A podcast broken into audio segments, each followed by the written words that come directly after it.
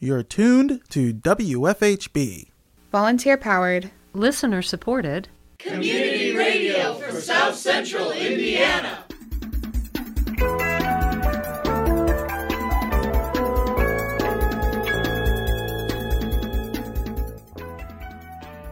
Good afternoon. Reporting for WFHB, this is Benedict Jones. And I'm Tom Malky. This is the WFHB local news for February 13th, 2023. Later in the program, WFHB correspondent Zero Rose speaks with Dr. Joel Fuhrman, best-selling author and renowned physician specializing in preventative nutrition and natural healing. More in today's feature report. Also, coming up in the next half hour, we have Activate narratives from people making positive change, done in collaboration with the Bloomington Volunteer Network. More following today's feature. At first, your local headlines.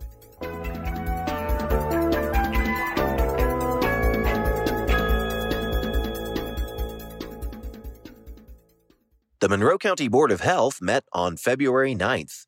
During public comment, Monroe County resident Andrea Ford expressed concern about Senate Bill 4. I wanted to come here today because I know that there are things um, being discussed at the state level, and they clearly affect every community throughout uh, Indiana. Um, and the things being discussed at the state level are quite concerning. Um, and I was at the state last week and testified at SB4.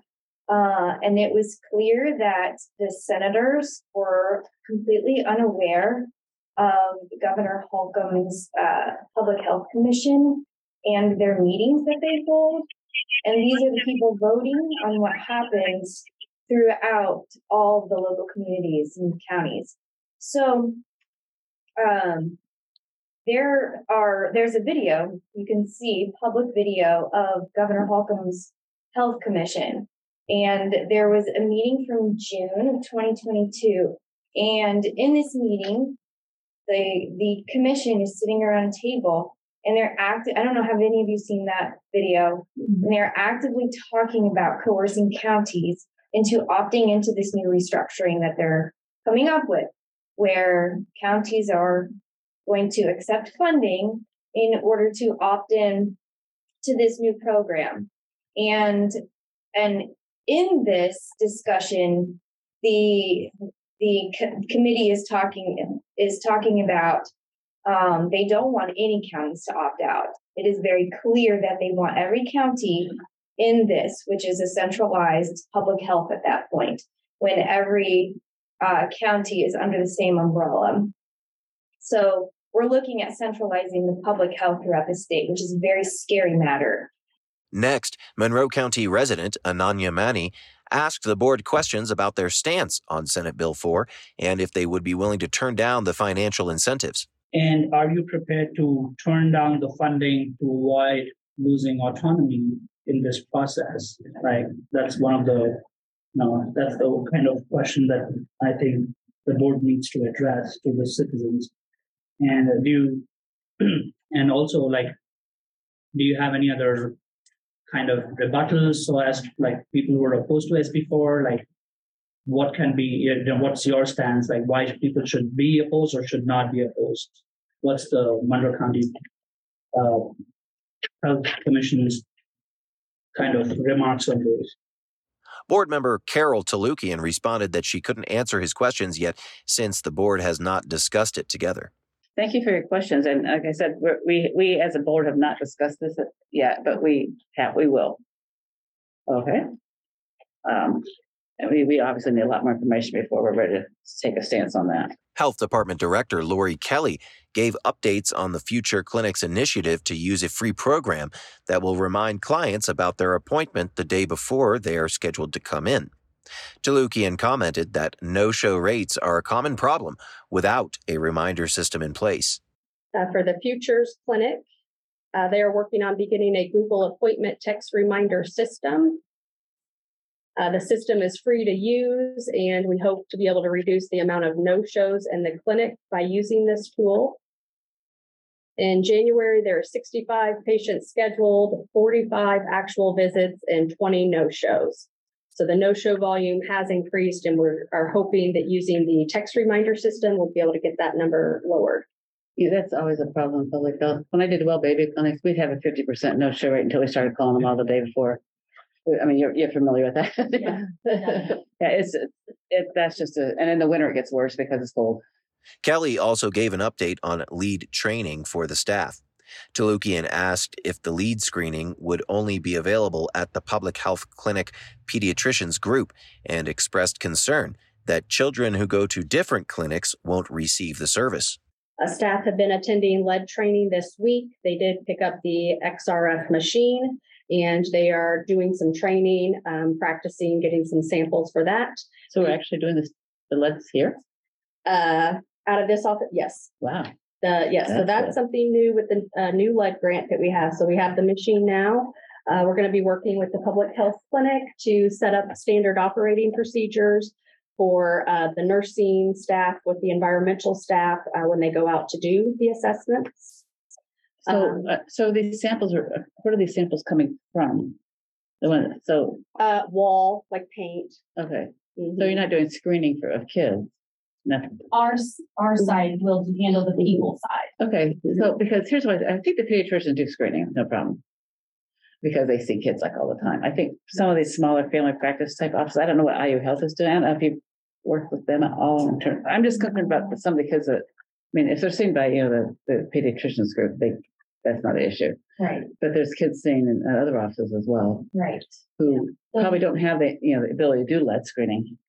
And, and, and I think this is an important thing for them to know about, that they can. Right, that they can send, so I think you need to yeah. connect with them. Interim manager for Monroe County Public Health Clinic, Zara Cortiga, shared the outreach they would do to ensure more residents would be able to take advantage of the service. And we have started sharing, um, our, the nurse that handles our lead cases at our clinic has started putting together media um, pieces, flyers, things that we're sending out to the schools. Um, something I didn't share is that March eleventh, we're doing kind of a, that's a Saturday, we're doing a kindergarten focused vaccine clinic at Miller Drive. Yeah. Um, alongside, we are offering lead testing, uh, to anyone that stops by. Um, but further information will be shared to all the schools, um, indicating that anyone that doesn't have a primary care physician at PEDS office And finally, Dr. Carol Talukian was reelected as president of the board, and Steve Pritchard was elected as vice president.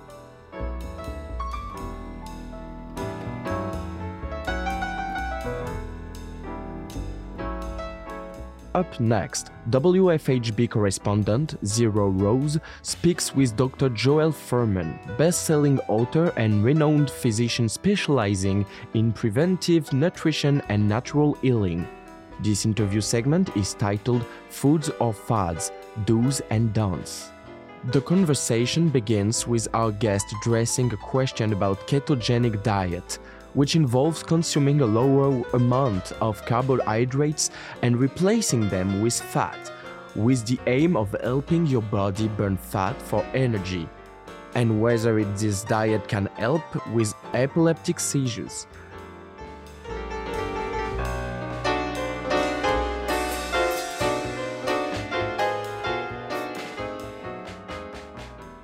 the ketogenic diet came up as a way to address epileptic seizures and things, and it, it can have some benefits in that regard because they're clearly maybe offsetting something else that are causing problems that has been eliminated. And is there any benefit at all to what they call ketosis and other ways to get the body on its ketones? I, I guess with fasting. Well, well, not really. As scientists and medical profession has used the ketogenic diet for people, for children with seizures who are medication unresponsive, even though medications have risks and dangerous, they couldn't control the seizures with medication. In those cases, they would resort to ketogenic diets for brain to be fueled by ketones as a means of reducing the seizures threshold which they didn't do so, you know, think, telling you it's healthy to eat this way. They did it recognizing it. It increases risk of bone fractures. It suppresses immune function, increases risk of pneumonia. There's, you know, increases risk of urinary tr- loss of kidney function. I mean, they do so conservatively um, with um, the with informed consent, telling children having to eat this way that it's even though it's going to the risk of seizures, there's certain risks associated with it. Now we have ketogenic people advocating people do this to, uh, with false information as if it's a healthy thing to do. So, you know, fasting, the brain can utilize ketones as an emergency fuel. It's for emergencies. It's not to be living in ketosis long term. So when we fast and we can't find calories to eat, um, the body can break down fat and make ketones in the brain after 36 hours for a female and 48 hours for a male. It, the brain can convert to be utilizing ketones as an alternative source of energy instead of glucose. That's a way the body we can sustain ourselves and and um, sustain our, our energy to function when there's no food around. So we can go without food for a week if we can't find any and not die. But that's the, we're not meant to be going without food to stay in ketosis long term. We're meant to try to find food again and get out of ketosis. So when we trick the body by not eating any carbohydrates, because we're a primate, which means we're dependent on carbohydrates for energy, and our brain is supposed to be fueled by glucose, like the other primates, like the other gorillas and apes, and right, we're a, we're only a fraction of a chromosome different from a mountain gorilla. We're essentially primates designed to function on an assortment of plant material. In any case, when we um, trick the body as to when no carbohydrate is coming in, the body thinks it's fasting. You know, there's things we're not eating, and it breaks starts to break down. The brain then begins to accept ketones as an alternative fuel. The body produces more ketones when no carbohydrate is coming in, but you're keeping your body in a stressful state, making making it more acidotic, more bone loss, more kidney damage, more immune system suppression, more cancer proliferation, higher levels of IGF-1 that promotes cell replication that can promote cancer, and the promotion of angiogenesis, which then allows cancer cells to replicate. So it's it's it's important we're talking about it, but people shouldn't be considering that as an option. If they're overweight, diabetic, have high blood pressure, they shouldn't be trying to lose weight using ketogenic diets. They should run the other direction. And how about the uh, Mediterranean diet, which is uh, a little more mixed, includes things cheese and meat, you know, seems more sane on the surface when you when you look at it. It at least uh, is eschewing processed foods and things that people consider a little more natural, organic, and uh, this other concept of the ancestral diet. Yeah, I think that also is not a good way to describe a healthy diet because there's too much confusion around it and too many unhealthy parts, components of the Mediterranean diet. You know, consider that I consider white flour and spaghetti and pasta made from white flour to be a drug, not even to be a food, because it's so low in nutrients and has such a high glycemic effect. One reason these people advocating keto diets and paleo diets and telling people one of the benefits of those diets is they're getting people off white flour, which is which converts into the bloodstream into sugar which which then dry doesn't even convert into energy very efficiently because there's no vitamins and minerals and phyto and phyto, antioxidants associated with it. So the body more readily converts it to fat, leaving you lethargic while you're gaining weight and less feeling like being active. What I'm saying is that the huge concentration of calories that flood the body from white flour products like pizza and bagels and pasta and Italian bread is particularly lifespan negative as as is the overuse of oil in the diet because even the PREDIMED study that showed that olive oil um, may have re- when you switched butter into olive oil may have reduced heart attack deaths by 15% when they started getting rid of the olive oil and eating more nuts and seeds their heart attack rates went down by 60% so the the home or the, one of the unique features of a nutritarian diet is that almost all the fat intake comes from nuts and seeds and avocado not from where most of the fat intake in America comes from oils and animal fats.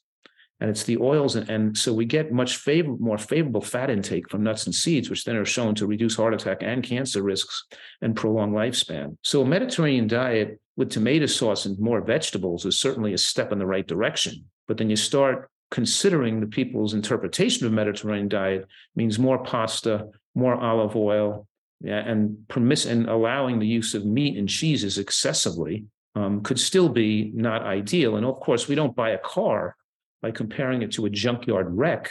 You know, we don't we just because in other words, just because a diet's better than the American diet, which is which is literally um, a, a, you know a, a witch's cauldron of cancer causation.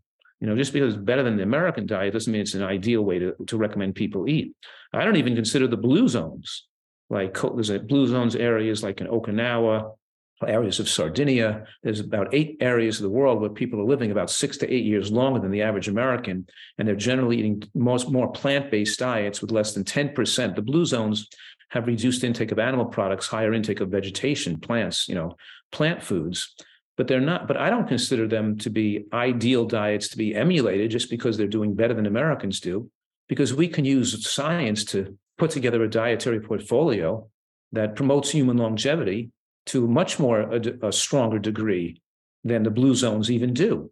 So we could see that as also a step in the right direction over the Mediterranean diet, because obviously in the blue zones there are less processed foods, less pasta, less oils, more natural plants, more simple foods grown culturally and historically in those areas for dec- you know for centuries and they generally living living longer in those areas but most of those blue zone areas are not doing as well as the blue zones did 20 30 years ago because they've now put more modern foods in their diet like fast food and white flour products and french fries and you know we even in japan and okinawa they're not eating what like they did is like they did uh, you know 50 years ago so that most people in in middle age there aren't going to live as long as the people who are in their later years did because they were living you know, many decades ago when their diet was better. I'm trying to give people this unprecedented opportunity in human history to design a dietary portfolio that maximize human lifespan to enable most people to be able to live with their full mental faculties intact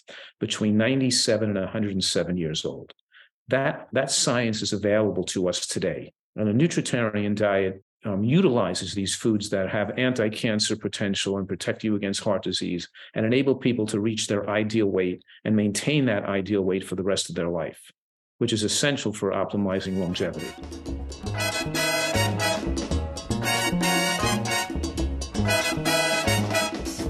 Up next, we have Activate narratives from people making positive change, done in collaboration with the Bloomington Volunteer Network.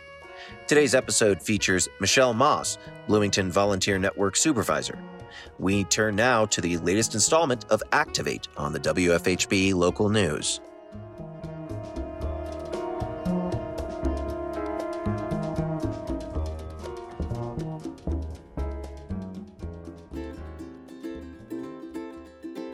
Welcome to Activate, featuring stories of inspiration from your community members who stand up for what they believe in and encouraging you to live your passion, make a difference, and get involved. I'm Michelle Moss, and I am the supervisor of the Bloomington Volunteer Network, that is a part of the Community and Family Resources Department with the City of Bloomington. I had been working for CFRD Community Family Resources Department for a year. Previously, I was working with the Council for Community Accessibility and working on their digital accessibility program with Michael Shermis. Working with the BVN, being able to help see that grow and change, and what will come of that is is exciting because I feel like I'm going to help spread the the joy to others to find that you know hey I, okay maybe i'm a busy person but if i can even give two hours of time once a month well all of a sudden i've got this whole other avenue and i've met new people and i've helped do something good and i'm feeling good. And that's really my motivator is just the continuing that process and helping to make my wave bigger try to affect people in a positive way just working with the CCA before I came on to the, the working with the Bloomington Volunteer Network, uh, I think that that was really inspiring for me because there were so many programs and events and opportunities that the CCA provide during the year to get get the community at large to look at accessibility from a different perspective. And um, that really excited me to start getting involved in the community in whatever way that I could could do through that organization. The CCA um, has worked with Michael Shermis and the city of Bloomington to put together several different accessibility walking tours where they've had people who are using different modes of transportation wheelchairs, uh, powered wheelchairs, people who are uh, blind with different kind of accessibility issues be out on the streets with people who have come to the event to experience what it is like. If you're on a city street and you're making your way down down the street in a wheelchair what might you encounter? If you're making your way down the street and you cannot see what are you going to encounter? And there are so many pieces of that that I had never even considered before. That to me was really inspiring, and it was uh, a call to action. You know, what else could I do to help to help let people know of this as a, an issue? How else can I get involved to advocate for somebody who I have seen for myself through their eyes what they're encountering um, or have seen through their encounters with obstacles what it is that are the challenges just to get from point A to point B and that's that is a it's a good lesson and it's an inspiring lesson because it's not an easy fix obviously you've got a sidewalk and ownership and management and overgrown trees and all these things, making all those things, um, all the barriers go away, regardless of who is the entity that's responsible. Getting all the barriers to go away can be exceptionally not only time involved, but cost involved. Just putting uh, um, accessible signals at an intersection, those are so expensive. And you just don't think how how giant dollars can go so very, very they don't go very far. It sounds like a big mountain. In my head, I'm thinking, oh, that's a lot of them. They can take care of accessibility on the square. And then you think, oh, wait a minute. But then there's all these other issues in the city. All the money has to come out of the same pot when it comes to those kinds of infrastructure. With my time with the BVN, I think one of my things that I've felt the happiest about is just getting to meet the different organizations in town. I'm initially from Bloomington, lived here for a very long time, but then I've lived all around different different states. And uh, when I was living in Bloomington previously, I really wasn't involved with all the different organizations that were putting on these great events that required volunteers. And so for me, it's made me the happiest just to get familiar with what's out there in the community and have a chance to get involved myself, learn a little bit more, and that in its own has been something that I feel the the most excited about at this point. I wouldn't say every day, and I'm sure that different times of the year it's going to be different, but there are almost always some uh, an organization who has put out a call for volunteers. It's one of those things you just always are going to need volunteers, and there's always going to be something for somebody to do who's interested. So go to the Bloomington Volunteer Network. That's just bloomingtonvolunteernetwork.org.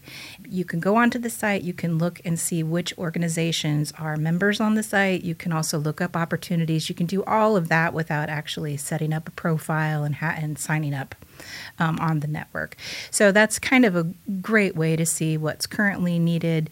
Uh, there are a lot of opportunities that people have events that are coming up soon. And then there are also a lot of ongoing opportunities where you've got an organization that just always has a need for certain positions. And when you've got lots of organizations with ongoing opportunities, you could have well, I know Stone Belt is another one that has lots of ongoing opportunities, and you can probably find eight different opportunities listed on their page right now that need not just one volunteer, but they need multiple volunteers to really help impact the different programs they're doing. So, literally hundreds of opportunities are always available in the, the Monroe County and surrounding counties the Bloomington Volunteer Network has a lot of agencies that we work with, but my guess is there are probably other organizations and agencies that maybe aren't a part of the volunteer network. And if they're not, they should go and maybe sign up, see if we could help find some volunteers for them. Um, at least once they're on the network as an organization, it's the same sort of thing where they can put an opportunity in and then people that are interested can respond to them directly. It's just another way for them to help find resources.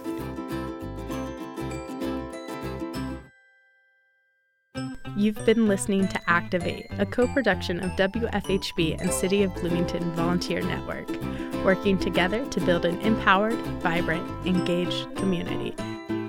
To find more information about volunteering in your community, visit bloomington.in.gov slash volunteer.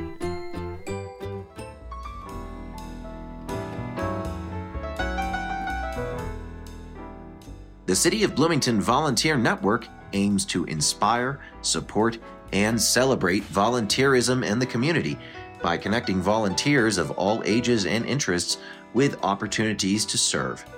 They invite you to get involved and make a difference by visiting bloomingtonvolunteernetwork.org or emailing getconnected at bloomington.in.gov to learn more.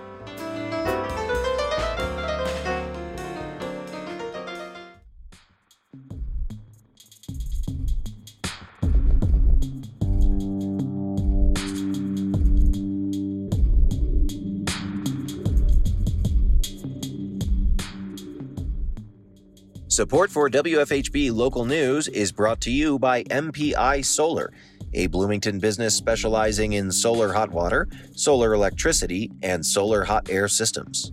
MPI Solar designs and installs solar power generation systems that encourage independence and individual responsibility. More information online at mpisolarenergy.com.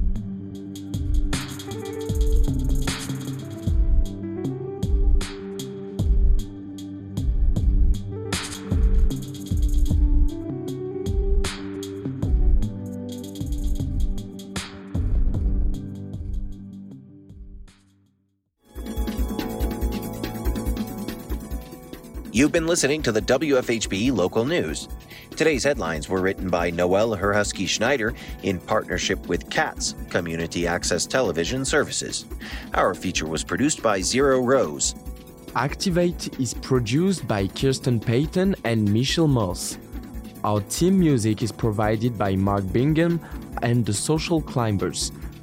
Engineer and executive producer is Kate Young. For WFHB, I'm Tom Malky. And I'm Benedict Jones. Thanks for supporting Indiana's only volunteer powered, listener supported, independent daily news program. You can hear tonight's full broadcast online at WFHB.org. The WFHB local news is also available as a podcast. Just search our call letter WFHB wherever you listen to your podcasts. Subscribe to never miss another local news program. Stay tuned for With Good Reason, coming up next on WFHB Community Radio.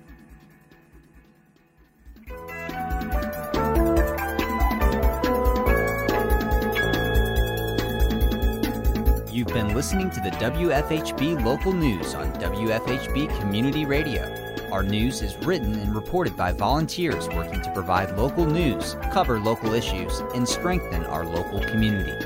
We invite you to participate. You may submit questions, comments, and story ideas to news at WFHB.org. You can become a WFHB local news volunteer by attending new volunteer orientation. Feel free to check out the WFHB local news archive at WFHB.org to find newscasts, individual stories, and catch a live feed of the WFHB local news. We are local, longer,